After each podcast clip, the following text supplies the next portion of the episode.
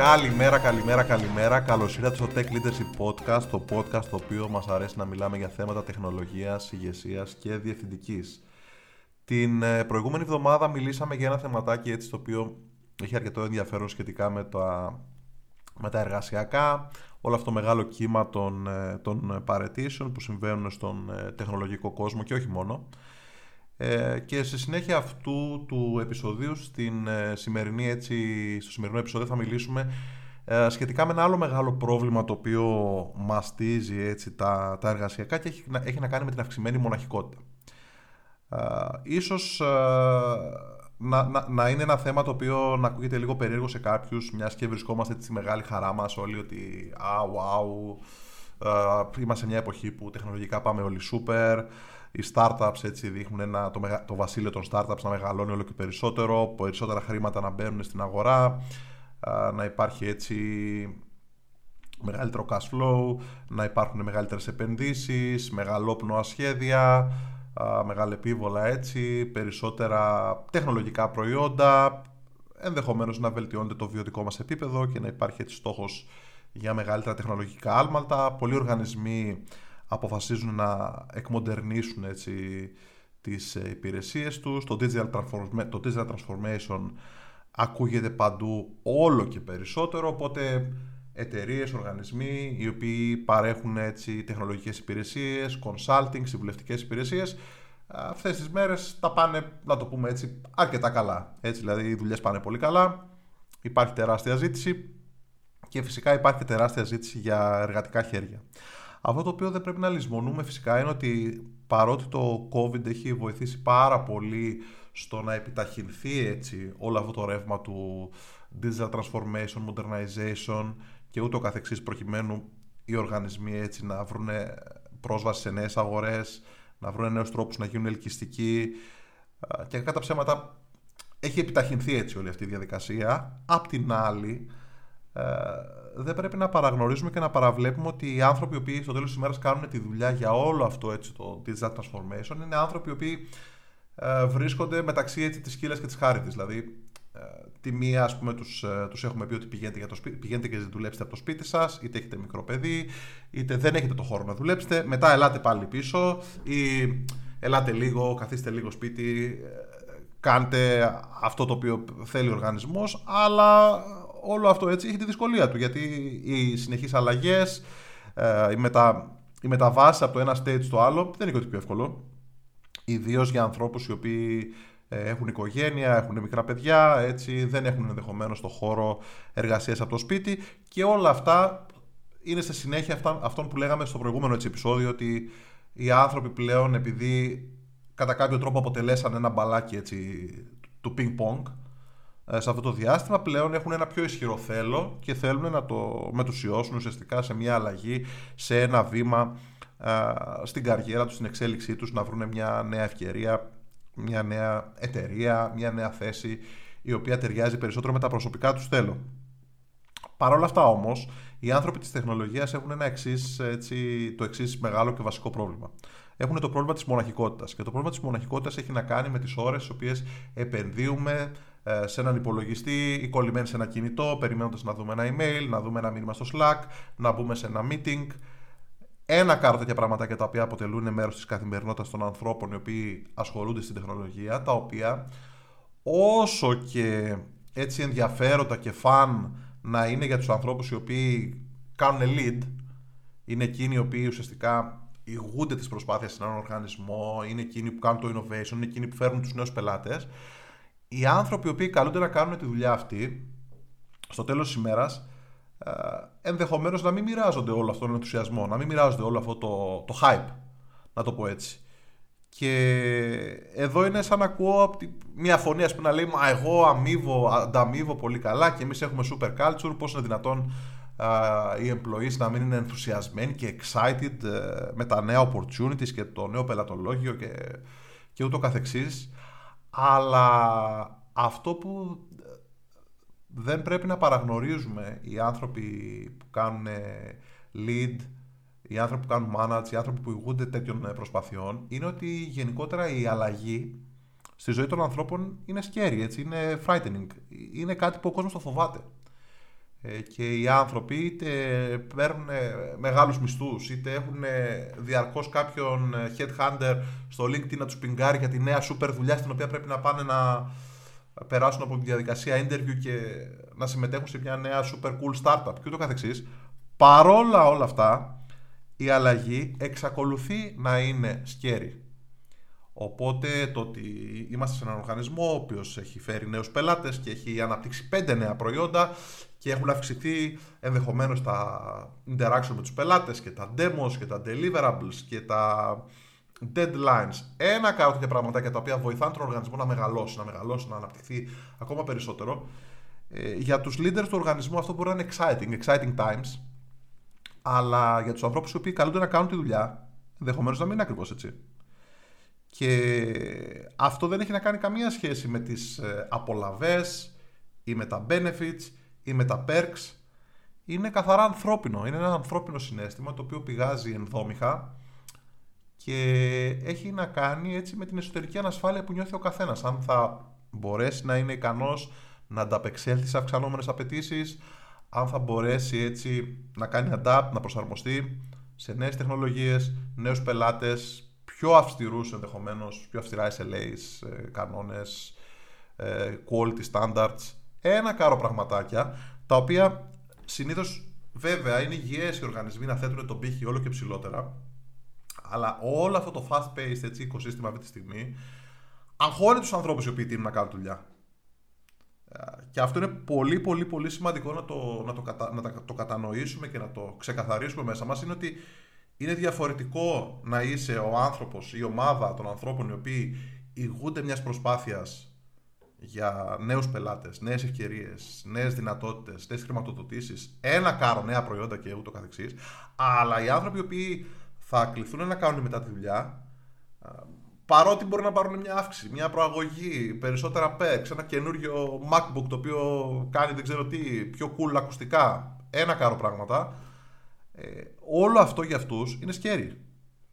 Και, OK, okay, μπορεί να υπάρχουν αυτοί οι οποίοι να γουστάρουν αντίστοιχα ας πούμε, να, να κουμπώνουν σε τέτοιο περιβάλλον αλλαγής, αλλά η πλειοψηφία των ανθρώπων δεν είναι έτσι.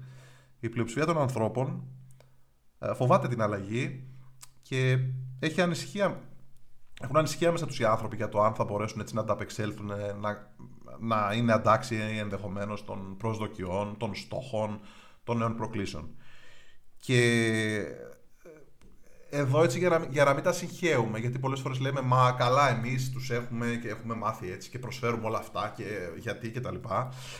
Εδώ είναι σημαντικό να πούμε το εξής ότι κάθε leader και κάθε entrepreneur και κάθε επιχειρηματίας και κάθε ομάδα η οποία κάνει innovate και σέρνει έτσι το χορό της ανάπτυξης και της εξέλιξης σε έναν οργανισμό ε, είναι κατά κάποιο τρόπο σαν ένας γονιός που αναπτύσσει ένα παιδί, αναπτύσσει το παιδί του, του μαθαίνει να περπατάει, το κρατάει από το χέρι και μετά θέλει να το δει να τρέχει. Και μετά, αφού θέλει να το δει να τρέχει, θέλει να το δει να κατεβαίνει σε αγώνες και να πάει καλύτερα και μετά να πάρει ένα μετάλλιο ε, και ούτω καθεξής. Ωραία. Το να περιμένουμε ουσιαστικά από τους ε, ανθρώπους, από τους συνεργάτες μας, οι οποίοι καλούνται να συνεργαστούν μαζί μας, να υλοποιήσουν μια ιδέα και όλα αυτά τα πραγματάκια, να αγαπήσουν το παιδί μας με τον ίδιο τρόπο που το αγαπάμε εμείς, είναι παραφύση, έτσι. Είναι παράλογο. Όσο και να ανταμείψουμε οικονομικά, όσο και να δώσουμε perks, όσο και να δώσουμε benefits, όσο και να διευκολύνουμε την καθημερινότητα σε ένα κάποιο πραγματάκι και να θέλουμε να έχουμε τα super fancy έτσι, τραπέζια του μπιλιάρδου, δεν ξέρω τι, και τα ping pong τραπέζια και ε, beer events και δεν ξέρω τι networking, όλα αυτά ποτέ δεν μπορεί ένας συνεργάτης να αγαπήσει το παιδί μας ως εμείς δεν μπορεί να το κάνει αυτό και είναι παράλογο να απαιτούμε να γίνει. Ε, διάβασα πρόσφατα το βιβλίο του Βάινερτσουκ, που είναι έτσι μεγάλος ε, influencer, και έλεγε ότι εκείνος από την πλευρά του προσπαθεί να κάνει το 50% και μάλιστα έλεγε συγκεκριμένα το 51% προκειμένου οι σκληρά, εργαζο... οι σκληρά έτσι, εργαζόμενοι, οι σκληρά τα, τα άτομα τα οποία προσπαθούν πάρα πολύ οι συνεργάτες του με τη σκληρή τους την προσπάθεια και την αγάπη τους για το προϊόν το οποίο εκείνος έχει σπρώξει, τη συνεργασία που έχει φέρει, το νέο πελάτη, ένα κάνω πραγματάκια, να μπορέσουν να κάνουν το υπόλοιπο 49 με αγάπη, ενδιαφέρον και ουσιαστικά να ανταποκριθούν στα στάνταρ τα οποία θέτει εκείνος. Οπότε όλο αυτό έτσι πρέπει να μπαίνει και σε μια, σε μια ζυγαριά ότι καλή ανάπτυξη και καλά όλα αυτά τα fast-paced οικοσυστήματα και οι αλλαγές και τα νέα πέντε προϊόντα που θα βγάλουμε τώρα και θα βρούμε τη χρηματοδότηση και οι νέοι πελάτες αλλά όλο αυτά, όλα αυτά η αλήθεια είναι πρέπει να, να το πούμε έτσι ότι αγχώνουν τους ανθρώπους οι οποίοι καλούνται να τα υλοποιήσουν. Τους αγχώνουν, τους κάνουν να νιώθουν ανασφαλείς. Και Απ' την άλλη, το ότι η αγορά εργασίας αυτή τη στιγμή προσφέρει πάρα πολλές ευκαιρίες, ε, δίνουν και την, έτσι, την αίσθηση στους ανθρώπους οι οποίοι καλούνται να τα κάνουν όλα αυτά και να τα απεξέλθουν και να συμμετέχουν στο innovation και δεν ξέρω τι, ότι α, μήπως να δω αυτή την ευκαιρία όπου θα πάω εκεί και είναι ένα σταθερό προϊόν και δεν θα έχω όλη αυτή, όλο αυτό το craziness του innovation και της ανάπτυξης. Και αυτές είναι σκέψεις οι οποίες δεν θα βγει κάποιος να τις ε, μοιραστεί στο LinkedIn, στο Twitter, στο δεν ξέρω τι, στο profile τους σε ένα social network, αλλά είναι ενδόμηχες έτσι σκέψεις και ανησυχίες ανθρώπων οι οποίοι καλούνται να υλοποιήσουν όλο αυτό το τεράστιο έτσι fast-paced ε, ρεύμα του innovation και του digital transformation και του tech modernization. Ένα κάνω τέτοια έτσι hype ε, fancy buzzwords που χρησιμοποιούμε στις μέρες μας, αλλά οι άνθρωποι αυτοί, αντικειμενικά, δεν πρέπει να παραγνωρίζουμε ότι πολλές φορές όλο αυτό τους αγχώνει. Και τους αγχώνει big time. Τους αγχώνει πάρα πολύ. Οπότε το ότι κινείται γρήγορα η αγορά και φέρνει έτσι νέες ευκαιρίες, πολλές φορές μπορεί να είναι και μια διέξοδος. Και για να, το, να γυρίσω πίσω στο κομμάτι έτσι της μοναχικότητας, ε, κάποιος ο οποίος βρίσκεται σε ένα τέτοιο οργανισμό και αγχώνεται, στρεσάρεται από όλο αυτό, είναι, είναι πάρα πάρα πολύ δύσκολο να το εκφράσει φοβούμενος την αντίδραση, το πώς θα κρυθεί μετά. Δηλαδή, OK, η εταιρεία μας βγάζει πέντε καινούργια προϊόντα. Μα δεν είσαι ενθουσιασμένος. Ε, όχι, δεν είναι απαραίτητα ενθουσιασμένοι όλοι οι άνθρωποι όταν γίνεται αυτό. Και έχουν τους λόγους τους και πολλές φορές έχουν την προσωπικότητά τους είναι στην ανθρώπινη φύση. Έτσι. Η αλλαγή φοβίζει. Οπότε λοιπόν το βλέπουμε αυτό από τη μεριά του εργαζομένου, από τη μεριά του οργανισμού. Ένας οργανισμός, όταν συμβαίνει αυτό, πώς το χειρίζεται. Καταρχήν υπάρχει αυτή τη στιγμή τεράστια προσφορά εργατικών χεριών. Οπότε λοιπόν ένας οργανισμός ο οποίος σέβεται τον εαυτό του οφείλει συνεχώς οφείλει συνεχώς να εξασφαλίζει ότι έρχονται νέοι άνθρωποι προκειμένου να στελεχώσουν τις ομάδες. Και είναι λογικό αυτό, γιατί μια νέα ιδέα μπορεί να ληφθεί σήμερα να υλοποιηθεί. Ένας νέος εργαζόμενος για να γίνει παραγωγικός θέλει 3 με 6 μήνες. Οπότε, καλό είναι οι οργανισμοί να είναι προετοιμασμένοι. Δηλαδή να υπάρχει μια συνεχή ροή α, ταλέντου, εισερχόμενου ταλέντου στον οργανισμό. Το δεύτερο είναι οι αξιολογήσεις. Δεν πρέπει να παραγνωρίζουμε ότι ένας άνθρωπος ο οποίος είναι παραγωγικός το 2020, ενδεχομένως το 2022, με όλα αυτά που του συμβαίνουν στην προσωπική του ζωή, με τη μοναχικότητα, ότι είναι κλεισμένος, ε, χωρίς τελικά να το θέλει και τόσο πολύ στην κουζίνα του σπιτιού του και να γράφει κώδικα σε ένα λάπτοπ μόνος του για ώρες. Μπορεί να μην του ταιριάζει τελικά τόσο πολύ όλο αυτό και να πρέπει να πιάσει αυξανόμενα deadlines. Ε, μπορεί η απόδοσή του να πέσει και να πέσει ουσιαστικά πάρα πάρα πολύ σε σχέση με ένα-δύο χρόνια πριν και οι άνθρωποι αλλάζουν γιατί αλλάζουν και οι συνθήκες εν τέλει πάρα πολύ γρήγορα που εργάζονται και όλοι αυτοί οι οργανισμοί πρώτα λαμβάνουν υπόψη τους. Και πρέπει να αξιολογούν και όχι να αξιολογούν του στυλ ότι Α, OK, okay, βγάζει λιγότερα χρήματα για την εταιρεία. Όχι. Η βασική αξιολόγηση είναι ότι δεν είσαι πλέον happy. Όλο αυτό φαίνεται να μην σου κάνει match, φαίνεται να μην ε, μπορείς να ενδεχομένως να λάμψεις, να αποδώσεις, να φέρεις νέες ιδέες. Έχεις σταματήσει να φέρνεις νέες ιδέες, έχεις σταματήσει έτσι να προσπαθείς έτσι να, να, να μεταδώσεις τη δικιά σου έτσι το δικό σου τρόπο σκέψης, τη δικιά σου πνοή να δώσεις στην ομάδα Άρα κάτι έχει αρχίσει και δεν πάει πολύ καλά, ενδεχομένως. Έχεις αρχίσει όλο αυτό να σε, να σε κουράζει, να μην μπορείς να αποδώσεις. Άρα, μήπως όλο αυτό τελικά δεν σου κάνει μάτσα. Αυτή είναι η βασική αξιολόγηση και το, το βασικό πρέπει να δουν οι άνθρωποι οι οποίοι χειρίζονται είναι ε, engineering managers, είναι line managers, είναι heads, whatever. Πρέπει να δουν αν οι άνθρωποι με τους οποίους συνεργάζονται εξακολουθούν να έχουν μέσα τους αυτή τη φλόγα, αυτό το πάθος να κάνουν πραγματάκια, να φέρουν συνδέσεις, να συμβάλλουν στην επίτευξη στόχων. Αν αυτό αρχίζει και ξεθοριάζει, δεν έχει σημασία και μην το πιάσουμε με το οικονομικό και α, κοστίζεις τόσο, βγάζεις τόσο. Έχει...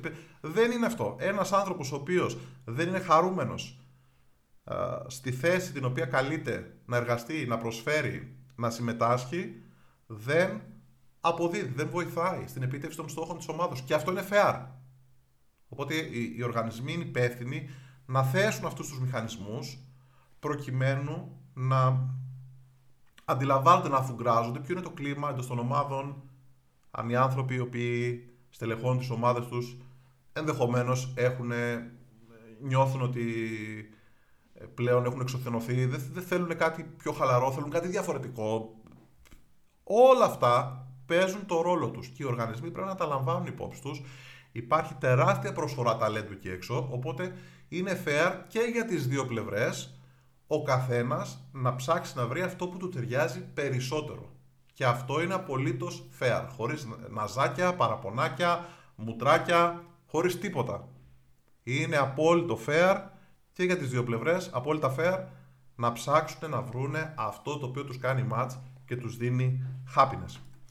Οπότε λοιπόν το σημαντικό για τη φάση στην οποία βρισκόμαστε είναι ότι όλο αυτό το fast-paced οικοσύστημα αγχώνει πολλές φορές τους ανθρώπους. Μπορεί οι leaders, οι άνθρωποι οι οποίοι σπρώχνουν την αλλαγή, να μην το αντιλαμβάνονται γιατί είναι ενθουσιασμένοι, σε, πιστεύουν σε νέες ευκαιρίες και καλά κάνουν. Γιατί ο κόσμος μας χωρίς τέτοιους ανθρώπους έτσι, λαμπερούς ανθρώπους οι οποίοι έχουν νέες ιδέες και προσπαθούν να πιέσουν προφανώς δεν θα είχαμε σήμερα iPhone, ούτε remote working, ένα κάρο πραγματάκια, ούτε Wi-Fi, ούτε διαδίκτυο και ένα κάρο άλλα. Αλλά απ' την άλλη, είναι fair ότι οι εργαζόμενοι οι οποίοι πολλές φορές καλούνται να ανταποκριθούν σε μια αυξανόμενη πίεση, σε πολλά νέα προϊόντα, πολλούς νέους στόχους, πολλούς νέους πελάτες, σε ένα πάρα πολύ γρήγορα α, μεταβαλλόμενο εργασιακό περιβάλλον, πολλές φορές να μην μπορούν να ανταποκριθούν και να μην μπορούν να ανταποκριθούν γιατί όλο αυτό τους στρεσάρει, τους αγχώνει. Αρχίζει και τους δημιουργεί εσωτερικά μια έτσι δυστυχία. Δεν είναι καλά με αυτό. Και ε, ποτέ δεν πρέπει να κρίνουμε κάποιον και να πούμε Α, μα γιατί εμείς ο οργανισμός έχει φέρει 8 νέους πελάτες και γιατί δεν είσαι excited. Ναι, είναι λογικό να μην είναι excited γιατί, κατα... γιατί προφανώς το workload έχει ανέβει, προφανώς τα deadlines έχουν αυξηθεί. Ένα κάρο πραγματάκια και οι οργανισμοί πρέπει να τα λαμβάνουν αυτά υπόψη τους και πρέπει να λειτουργούν proactively. Δηλαδή να φροντίζουν να υπάρχει συνεχή ροή ταλέντου, συνεχή, συνεχές mentoring και coaching νέων ανθρώπων για εξέλιξη, για αύξηση, ουσιαστικά τον, η βελτίωση των, των ικανοτήτων, hard skills, soft skills. Δηλαδή κάθε, έχουμε πει, οργανισμός να είναι ένα οικοσύστημα, να είναι έτσι μια κοινότητα στην οποία ρέει πληροφορία, ρέει γνώση, ρέουν οι εμπειρίες και κατά ψέματα, αν κάποιος δεν μπορεί να ανταποκριθεί, it's okay. It's okay και θα τον βοηθήσει ο οργανισμός προκειμένου να μπορέσει να σταθεί στα πόδια του και να κάνει το επόμενο του βήμα. Είναι αυτό που λέμε ότι α, η αρχή και το τέλος του culture ενός οργανισμού ουσιαστικά είναι η αρχή και η έναρξη της συνεργασίας και το τέλος της συνεργασίας ενός συνεργάτη με τον οργανισμό. Δηλαδή, εκεί που αποδεικνύεται ποιο είναι το πραγματικό culture του οργανισμού, ουσιαστικά είναι το διάστημα στο οποίο κάνει on board ο άνθρωπος και το διάστημα στο οποίο ο συνεργάτης κάνει phase out. Εκεί λοιπόν ο οργανισμός δείχνει πραγματικά από τι μέταλλο είναι φτιαγμένος και ποιο είναι το culture του. Ε, αυτά λοιπόν αυτή την εβδομάδα. Γενικότερα δεν πρέπει να παραγνωρίζουμε ότι όλο αυτό το, το κύμα έτσι, της τεράστιας ανάπτυξης προφανώς στρεσάρει κάποιους ανθρώπους πάρα πάρα πολύ οι οποίοι είναι σε υπερβολικά δύσκολη θέση να βγουν ανοιχτά να το παραδεχτούν, να το φωνάξουν, να το δηλώσουν και να πούνε ότι όλο αυτό για μένα ίσως είναι too much και οι οργανισμοί, οι οργανισμοί που σέβονται φυσικά τον, τον εαυτό τους επιβάλλεται να θέσουν κάποια standards, να θέσουν κάποιους μηχανισμούς αξιολόγησης, να βρίσκονται πολύ πολύ κοντά στους ανθρώπους τους προκειμένου να τους βοηθήσουν, να προσαρμοστούν, να εξελιχθούν και ενδεχομένως αν όλο αυτό εν τέλει δεν είναι κάτι το οποίο τους ταιριάζει να κάνουν το επόμενο τους βήμα προκειμένου όλο αυτό να είναι προς όφελος και των δύο πλευρών. Σε αυτά δεν υπάρχουν hard feelings και είναι καλό έτσι να είμαστε ρεαλιστές και με ευγένεια και ειλικρίνεια να προσπαθήσουμε να δώσουμε μια λύση σε ένα τέτοιο δύσκολο πρόβλημα. Αυτά λοιπόν για αυτήν την εβδομάδα. Θα σας ευχαριστώ πολύ. μέχρι την επόμενη. Να είστε καλά.